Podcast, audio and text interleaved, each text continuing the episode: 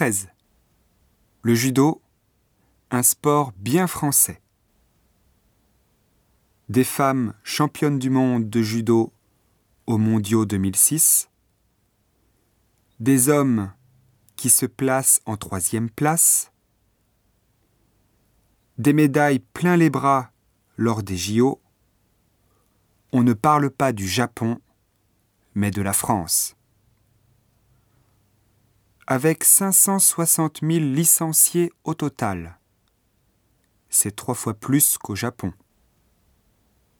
Le judo est un véritable phénomène de société qui se place après le football et le tennis en nombre de licenciés.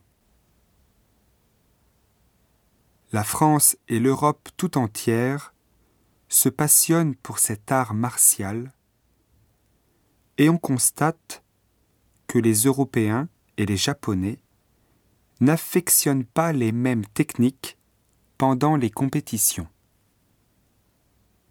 Les choix d'un compétiteur sont directement influencés par son physique. Un judoka au long bras préférera la technique Tewaza pour saisir les jambes d'adversaires plus petits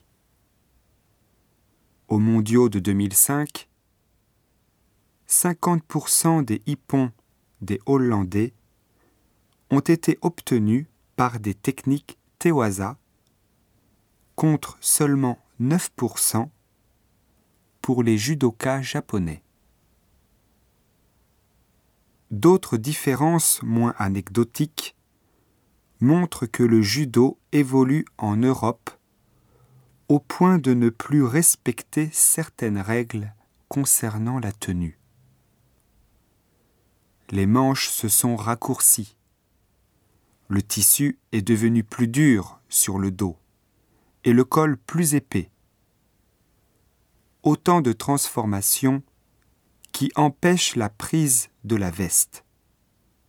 Technique mieux maîtrisée par les Japonais. Autre phénomène. Depuis l'éclatement de l'URSS et l'apparition des pays de l'Est, les règles du judo sont de plus en plus remises en cause. Les pays de l'Est voudraient faire évoluer le mode de comptage des points. La Fédération française de judo est très mobilisée contre cette évolution elle considère que la discipline ne doit pas évoluer comme un simple sport de lutte.